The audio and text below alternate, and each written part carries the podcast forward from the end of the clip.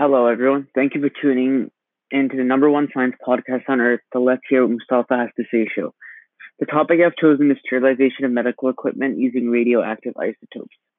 Two of the isotopes that are used in this process is cobalt 60 and cesium 137. Sterilization is a process of destroying all microorganisms on the surface of an object or fluid to prevent disease transmission. This is a big thing in the medical field. Traditionally, sterilization in medicine was done by steam heat sterilization. Steam heat sterilization was used for many reasons.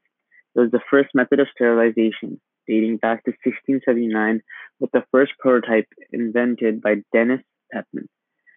Denis Papin was a French physicist, mathematician, and engineer, and was most famous for his invention of the steam digester. Steam sterilization is achieved under saturated steam and extremely high temperatures.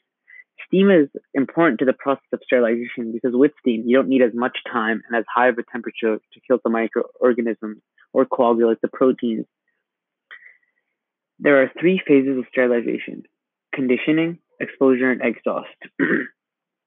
It is important for the steam sterilizer chambers reaches and stays at a certain temperature for the recommended time needed. Some commonly recommended temperatures for steam sterilization are 121 degrees Celsius, 132 degrees Celsius, and 135 degrees Celsius. The history of sterilization by radiation dates back to 1895 when X-rays were first discovered by W. Uh, C. Roentgen. The isotope I have chosen for sterilization goes through gamma radiation. Ionizing radiations produce uh, produce disruption in subatomic particles involved in the formation of microorganisms. Radiation causes damage to RNA and DNA of the cell, which ruins the function of the cell, causing it to die.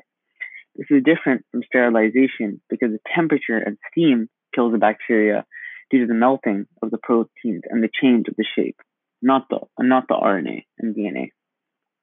Gamma rays used for sterilizing are formed with the self disintegration of cobalt 60, Cobalt 60 can be produced in a nuclear power reactor by the irradiation of cobalt 59. The gamma irradiation sterilization process does not require sufficient energy to cause radioactive products. It will only harm the microorganisms on the product. The half life for cobalt 60 is 5.27 years, but half of the element isn't enough for sterilization, so a new batch is needed after the first half life has passed. Sterilization using gamma rays is generally cheaper, faster, and more effective than other ways. Examples of products sterilized by gamma rays are cotton, wool, burn dressings, surgical gloves, heart valves, bandages, plastic and rubber sheets, and surgical instruments. Another pro of this method is that it is a cold radiation, so heat sensitive equipment can be sterilized as well, which wouldn't be able to be done in steam heat sterilization.